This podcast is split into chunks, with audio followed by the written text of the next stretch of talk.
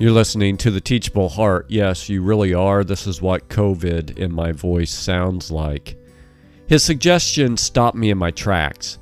The day before Thanksgiving, my dear friend and I had gathered to catch up and spend a few moments together in prayer. Before long, the topics of Thanksgiving and Black Friday came up. We were both rather bemoaning the encroachment of Black Friday, which seemed to start right after Halloween, or did they even wait that long?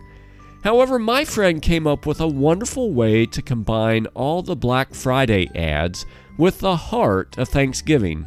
He asked me this, and I'm quoting Dave, what would happen if we gathered all those ads and instead of circling the items we wanted, we circled the items we already had?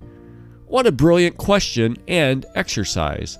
While marketers obviously want their ads to generate a sense of need and even entitlement, what if we took those same ads and used them to take inventory of all God has already provided?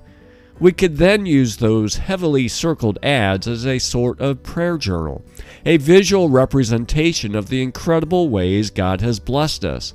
TVs? Check. Stereos? Check. Got 'em. Washer and dryer? Yep and plenty of clothes to use them on. Refrigerator, yes, and stuffed full. Dishwasher, absolutely, with lots of dirty dishes reminding me I've eaten well. You get the idea. Truth be told, most of us have all we really need already. Rarely do I give y'all an assignment, but today, spend a few minutes with all those ads and a pen circling everything you already own even if it's not the latest model. Now praise the one who has provided you with so much.